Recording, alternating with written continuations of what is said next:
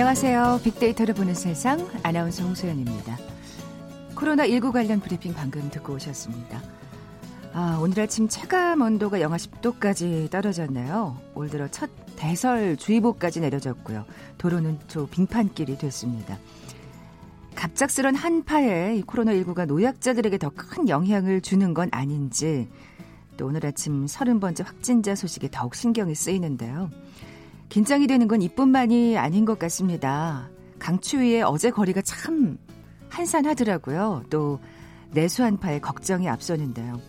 국내 기업 10곳 중 6곳은 코로나19로 인한 경영 악화를 예상한다는 결과가 나왔고요.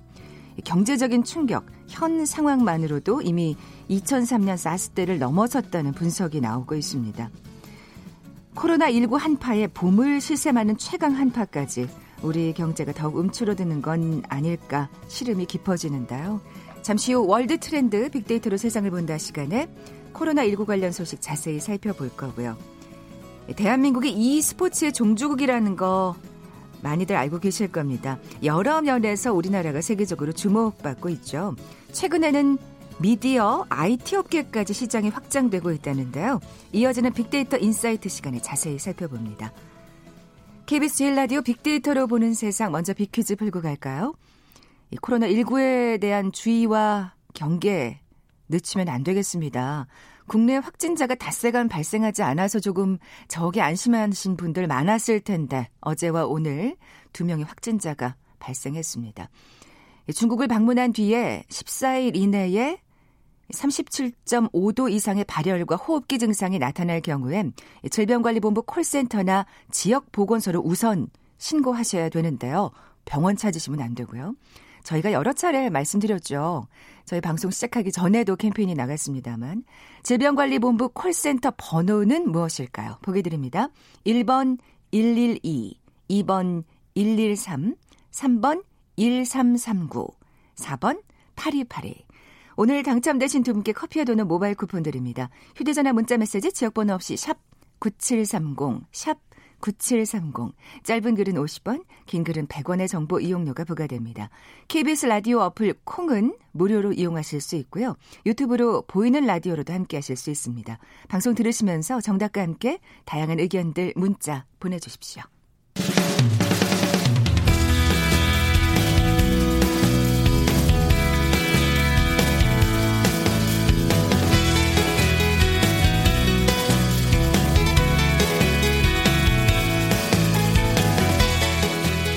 지구촌 화제의 이슈를 빅데이터로 분석해보는 시간이죠. 월드 트렌드 빅데이터로 세상을 본다. 임상훈 국제문제평론가 나와 계세요. 안녕하세요. 네, 안녕하십니까? 자, 우리가 보는 세계 또 세계가 보는 우리로 나눠 살펴볼 텐데 오늘은 세계가 보는 우리부터 네. 살펴보죠. 네. 그럴 수밖에 없는 게 예. 키워드를 이렇게 잡아왔습니다. 예. 우리의 적은 바이러스. 그럼 바이러스의 적은? 어. 뭘까요? 바이러스의 적은 네. 뭘까요? 정말 궁금해집니다. 예. 그 적을 너무 너무나 알고 싶잖아요. 그렇죠. 예, 예. 일단은 그 저 전 세계적으로 피해 상황이 실시간으로 계속 바뀌고 있지 않습니까? 그 상황을 좀 간단하게 네. 한번 전해드리고 그리고 본론으로 들어가 볼까 하는데요.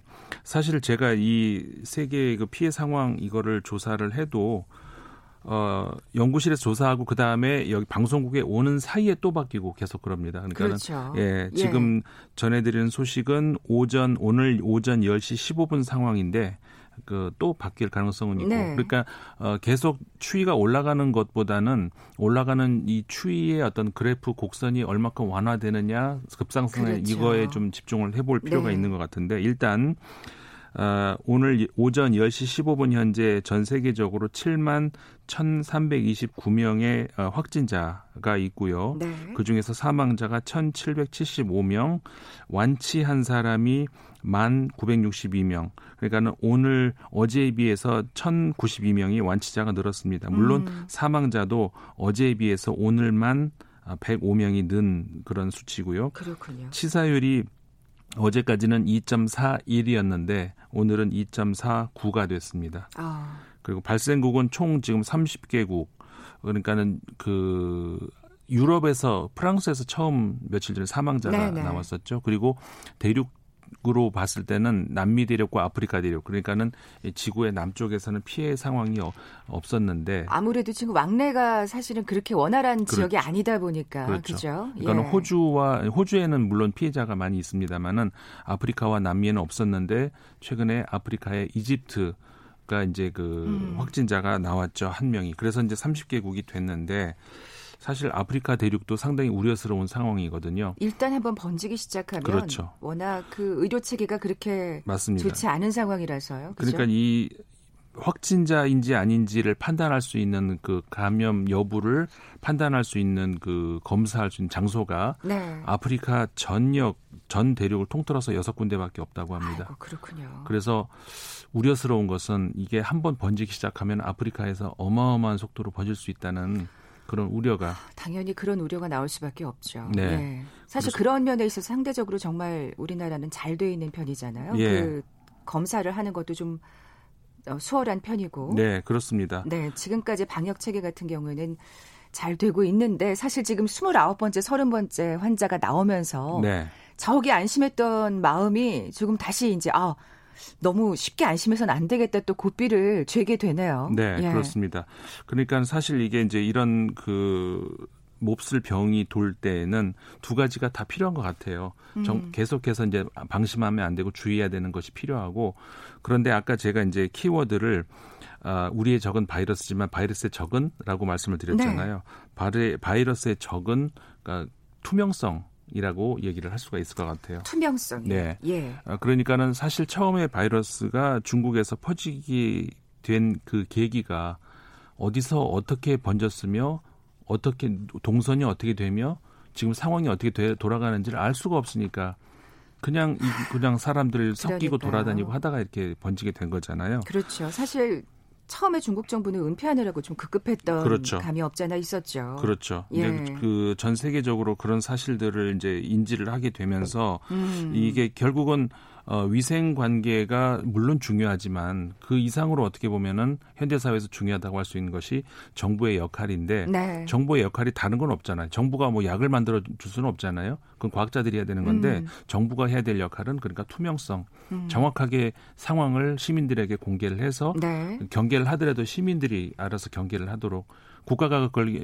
뭐 경계를 해야 되니까는 헛소문 퍼지면 안 되고 이런 걸 국가가 경계할 일은 아니잖아요. 음. 최근까지도 그 중국에서 이 상황을 보도하던 시민 기자 두 명이 실종이 된다던가. 그렇죠. 칭화대 법대 교수 한 분이 실종이 된다던가. 네, 네. 뭐 그러니까 연, 연락이 두절되는 거 네, 네. 실종이라고 할 수는 없지만 이런 상황들 이런 상황들이 국민들을 더 불안하게 한다는 거죠. 상황이 어떻게 전개된지를 모르잖아요. 그러게요. 음. 어, 그런 와중에 지금 제가 이제 이 코너는 어쨌든 간에 어, 세계가 보는 우리잖아요. 네. 어, 그래서 이제 우리의 그 대체 대처 상황은 어떤가 외신들이 이제 전하고 있는 그런 것들을 예. 좀 전해드리려고 하는데 어, 최근에 그 월스트리트 저널에서 이제 보도를 한 게 있습니다. 한국에서 이 바이러스 환자 이동 경로를 추적을 해서 이것을 온라인으로 공개를 하고 있다. 음. 그러니까는 우리 국민들은 당연히 그래야 되는 거 아닌가? 이렇게 생각할 수가 있는데 네. 이게 이제 전 세계에서 어떤 그 논쟁거리가 될 수 있느냐면은 이제 이동 이동 경로를 추적을 해서 온라인으로 공개한다. 물론 그 뭐 확진자의 뭐 이름 이런 성 이런 걸 공개할 이유는 네, 없죠. 네. 그런데 어, 이게 이제 이동 경로를 추적을 해서 어디에 들렀고 어디에서 무슨 뭐 바, 누구와 밥을 먹었고 그래야 각자 이제 우리 시민들도 아, 그 지역엔 내가 안 갔으니까 음. 상관없고 좀 안심을 할 수도 있고 경계를 할 수도 있고 그렇잖아요. 네, 네. 그런데 이제 그렇게 하기 위해서는 이 그 확진자의 신용카드 기록을 이제 확인을 그렇죠. 해야 된다는 것이죠. 네, 그리고 CCTV 영상도 그다음에 휴대폰 위치 정보 그다음에 교통카드 우리 버스 탈 때라든가 네. 쓰지 않습니까? 교통카드 정보 출입국 기록 저 이건 뭐 당연한 이야기고 네. 이런 것들을 확보를 해야 동선이 확보가 되잖아요. 어떻게 보면 여기도 또 이제 빅데이터 기술이 또 그렇죠. 예. 첨단 기술이 총동원이 네. 돼야 되는 것인데 서, 서구의 몇몇 국가들에서는 이런 것들 중에서 몇몇 그 기록이 어, 인권 문제에 항상 나오는 얘기죠. 그렇죠. 예. 그래서 이제 이런 그 한국에서 가능할 수 있는 이런 이동 추적 경로 온라인 공개 이런 것들이 서구 어, 일부 국가들에서는 불가능할 수도 있다는 음. 겁니다. 그러니까 이게 사생활 보호를 더 그렇죠. 중시 여긴다는 그렇죠. 말씀이시죠. 예. 그러면은 이게 이제 어, 일종의 어떤 논쟁의 소지가 될 수도 음. 있다는 것인데 글쎄요. 한국 국민들하고 한번 이제 여론조사라든가 다양한 어떤 이것도 한번 저 공론화 시킬 필요가 있는 것 같은데 제 짐작컨대 우리나라 국민들 중에서 대다수는 그래도 이건 해야 되는 것 음, 아닌가? 이런 위급 상황에서는 그렇죠. 그 정도의 사생활 침해는 음, 감수를 해야 되는 건 아닌가. 예, 그렇다고 해서 신상 자세한 공개가 되는 건 아니잖아요. 네. 무슨 뭐 이름이 공개된다 이런 건 아니잖아요. 그런데 이제 어, 유럽에서는 이런 것들이 그래도 이거는 사생활 정보 아니냐라고 그럴 수도 있다는 것이죠. 음, 근데 이거는 다를 수 있을 것 같아요. 그렇죠. 근데 예. 위기 상황 어떻게 보면 어, 이라고 할 수가 음, 있잖아요. 네. 그러니까 이런 상황에서 그러니까 한국에서 어, 어떻게 보면은 그 국민들의 그 월스트리트 저널의 보도에 따르면은 최근 한국의 한 여론조사 기관에서 한국인 55% 이상이 문재인 정부의 이번 코로나 대응 방식을 지지하고 있다라고 음. 어 월스트리트 저널이 보도를 했거든요. 그런 걸로 봐서 이제 우리나라 국민들의 경우는 어 이런 정도의 그 공개는 해야 되지 않느냐. 위급 상황에서는. 예, 위급 상황이니까. 충분히 양해가 가능한, 그러니까 그게 또 어떻게 보면 국민 정서인 것 같아요. 네. 근데 이거를 또 반감을 가지는 분명히 사생활 보호를 굉장히 그 중시 여기는 네. 민감하게 네. 반응하는 유럽 일부 국가에서는 음, 네. 국민들은 네. 또 그래도 이건 안 되는 것 같아라고. 근데 사실 그들이 이렇게 네. 코로나19 환자가 많아지면 그러게요. 그들도 어떻게 반응할지 모를 것 같아요. 그러니까 이게 이제 예. 피해 상황이 이제 그 유럽 지역은 상대적으로 미미하다 보니까 어, 여기 아시아보단 적으니까 그렇게 반응할 수도 있는데 동양인 혐오 바이러스는 왜 이렇게 빨리 퍼지는 거죠? 참. 아유 정말 씁쓸합니다. 아 그거는 그 일부일 겁니다. 아, 그, 그 사람들이 뭐 다 그럴 건 아니고. 예, 예. 그러니까 이런 걸로 해서 이제 이런 것들이 그럼 한국 정부에서는 어떻게 이제 이런 걸 할 수 있었는가?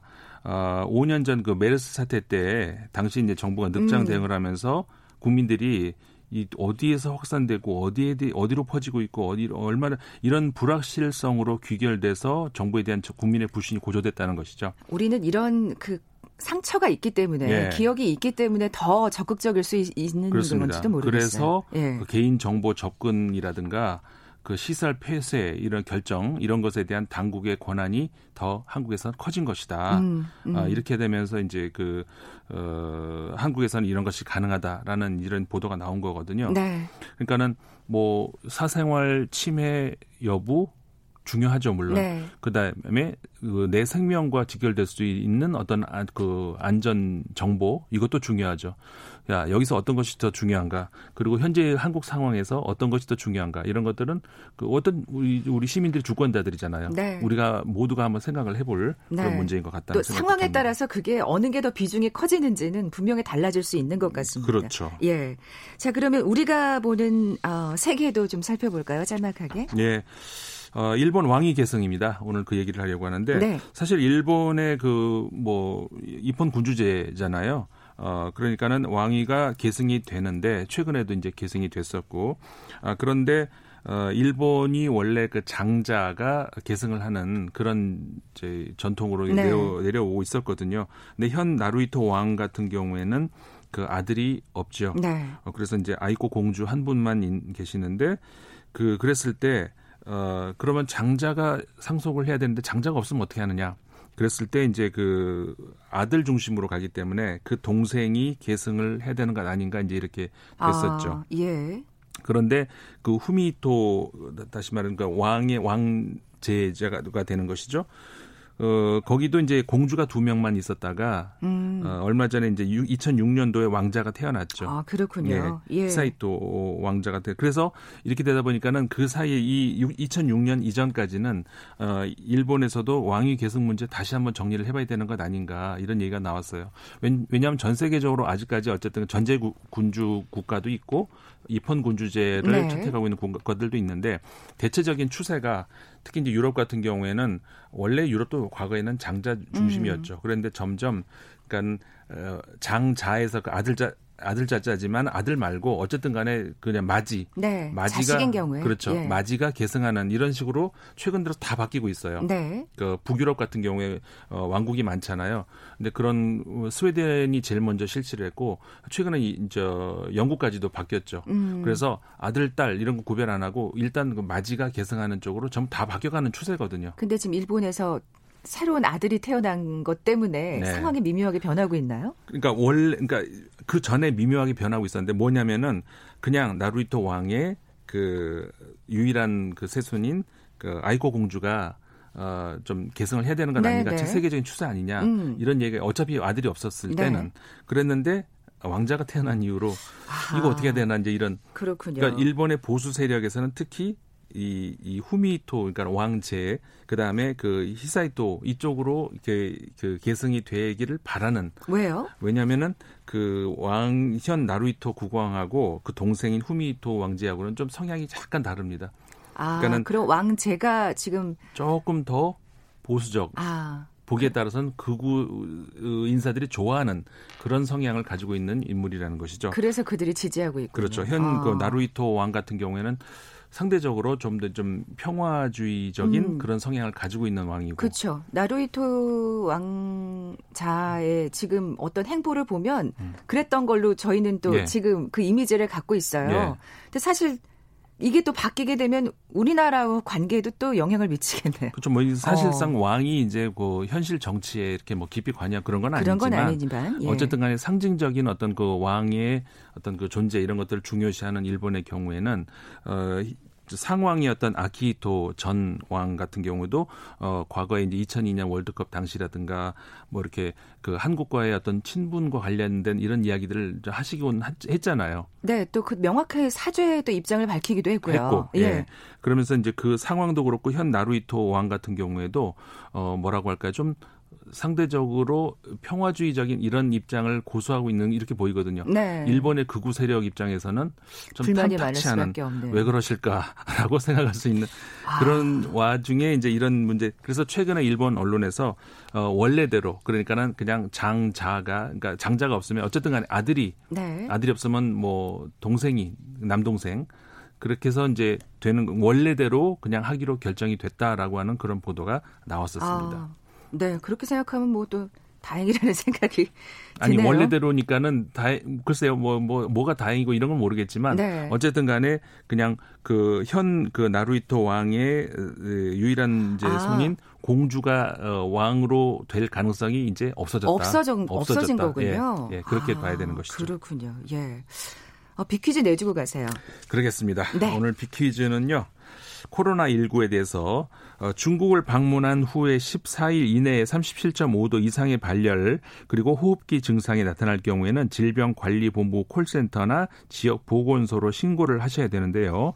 질병관리본부 콜센터 번호가 몇 번일까요? 이게 문제입니다. 1번 112, 2번 113, 3번 1339, 1339, 4번 8282. 네, 정답 아시는 분들 저희 빅데이터를 보는 세상 앞으로 지금 바로 문자 보내주십시오. 휴대전화 문자 메시지 지역번호 없이 샵 9730입니다. 짧은 글은 50원, 긴 글은 100원의 정보 이용료가 부과됩니다.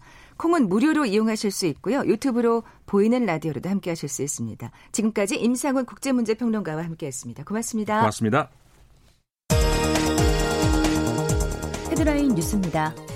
문재인 대통령이 오늘 청와대에서 기획재정부, 산업통상자원부, 중소벤처기업부, 금융위원회 등 경제 관련 4개 부처로부터 합동 업무 보고를 받습니다. 2월 임시국회가 오늘부터 30일 동안 열립니다. 더불어민주당은 코로나19 사태 극복 방안과 민생 법안 처리에 집중하겠다는 전략이고 자유한국당은 청와대 선거 개입 의혹 국정조사 요구 등을 통해 정권 심판론을 부각한다는 방침입니다. 정부는 중국인 유학생들의 입국에 대비해 대학과 지자체 보건소 간 한라인을 구축합니다. 이는 지난해 4월 기준 7만 명이 넘는 중국인 유학생들이 개학을 맞아 다수 입국할 것으로 예상되는 데 따른 대비책입니다. 코로나19 사태 여파로 중국에서의 부품 공급 차질로 순차적 휴업에 들어갔던 현대자동차가 오늘 울산 모든 공장을 다시 가동했습니다. 온라인 쇼핑몰에서 마스크를 판매하면서 기존 주문을 일방적으로 취소하고 값을 올려 다시 판매한 업체 3곳이 공정거래위원회에 적발됐습니다. 지금까지 라디오 정보센터 조진주였습니다.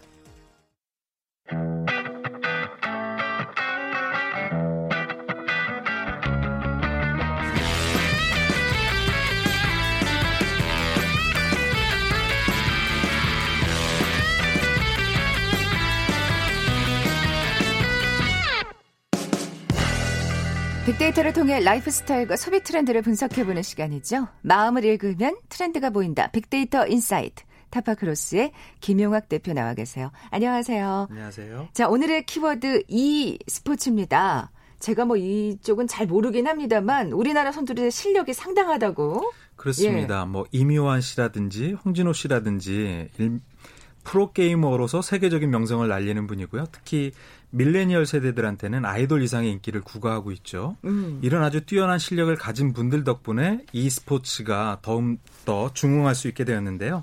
e스포츠라고 하면은 게임을 매개로 해서 사람과 사람 간의 승부를 겨루는 사이버 세계의 어, 경기 활동이라고 정의를 할 수 있을 것 같습니다. 네.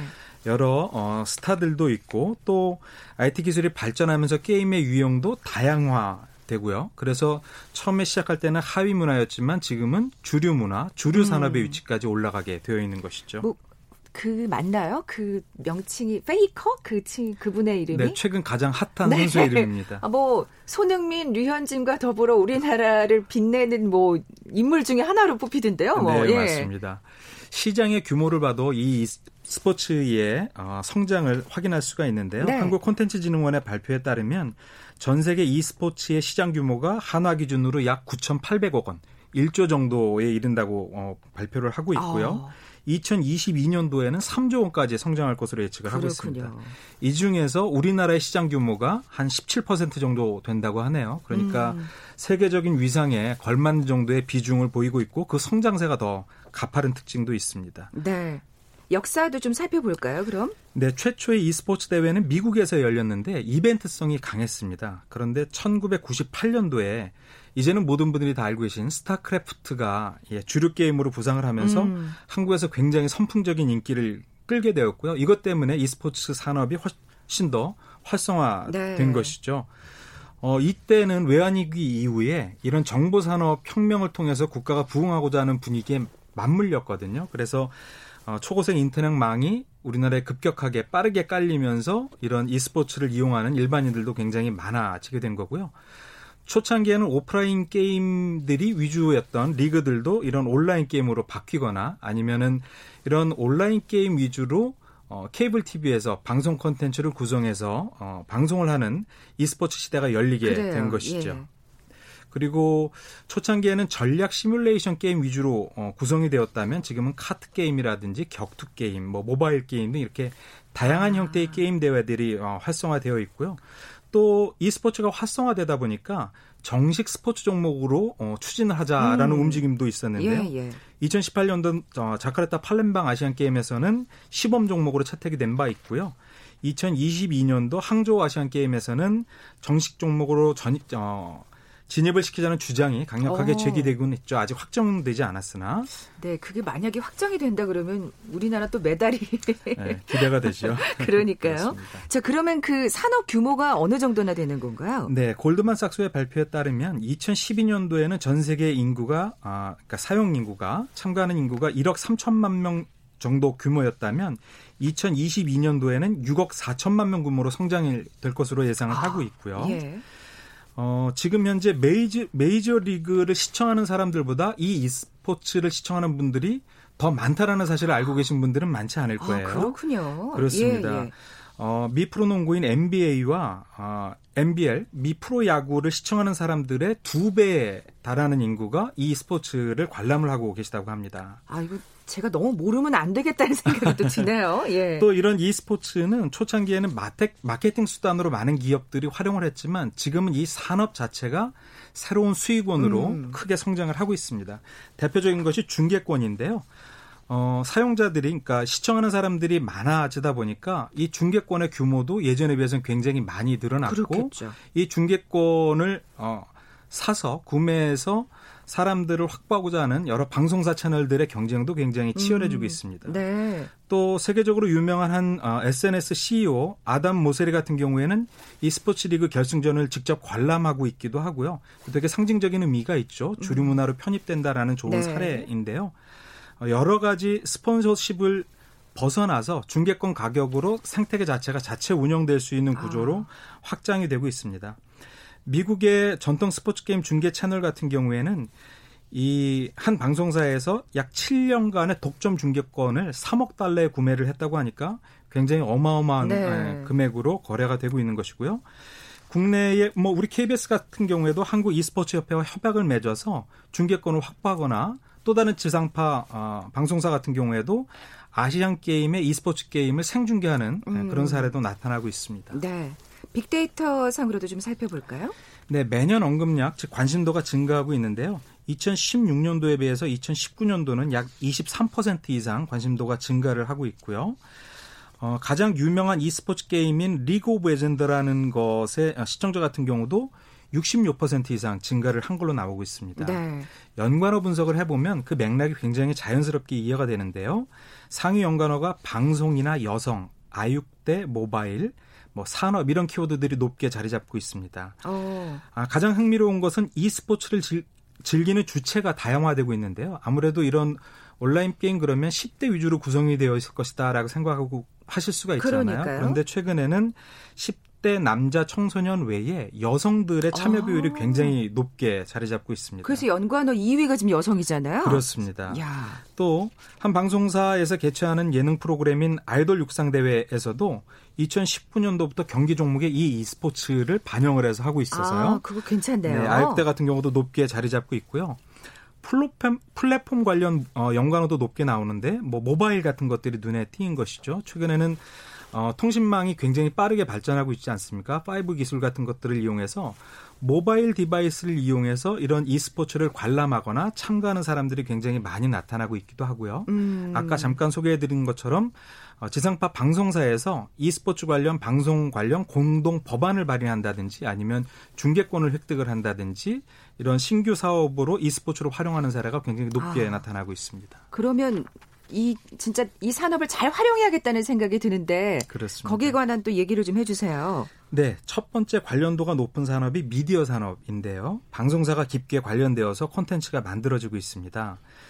어, K방송사 같은 경우에는 지상파 방송 최초로 e스포츠 예능 방송 일명 왕자의 게임을 만들었죠. 음, 맞아요. 네, 여러 연예인들이 어, 리그 오브 리그 오브 레전드에 참여하는 어, 리얼 예능을 만들어서 어, 진행을 하고 있는 것이죠. 예.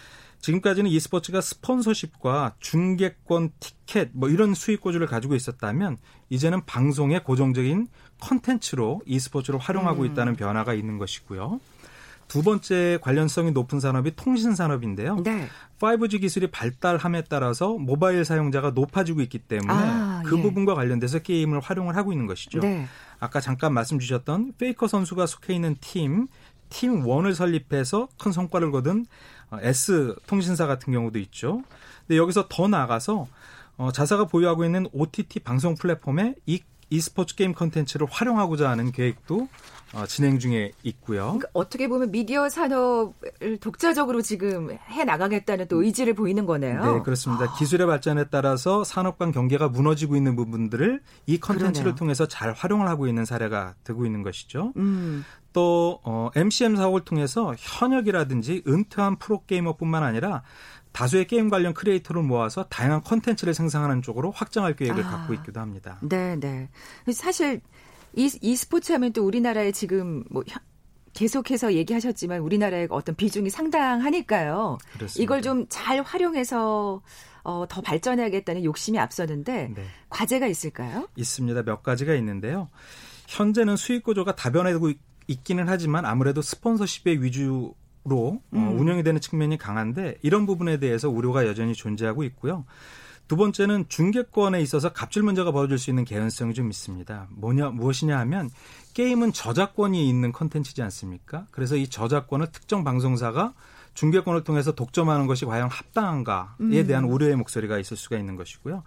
세 번째는 최근에 발생했던 문제인데 이런 e스포츠 선수들에 대한 표준 계약서의 문제입니다. 아. 무래도 이런 프로게이머들이 연령대가 좀 어리고 이 산업과 관련되어 있는 법규가 안정되어 있지 않기 때문에 네. 그 부분에 있어서 아. 선수들의 어떤 권리가 제한될 네. 수 있는 부분에 대한 우려 이런 부분들의 보완이 필요할 것 같습니다. 네, 타파크로스의 김용학 대표였습니다. 자, 커피와 도넛 모바일 쿠폰 받으실 두 분입니다. 1389님, 13 어, 그리고 1389님 한 분 오늘 선물 드려야 될 것 같네요. 아, 또 있네요. 1060님.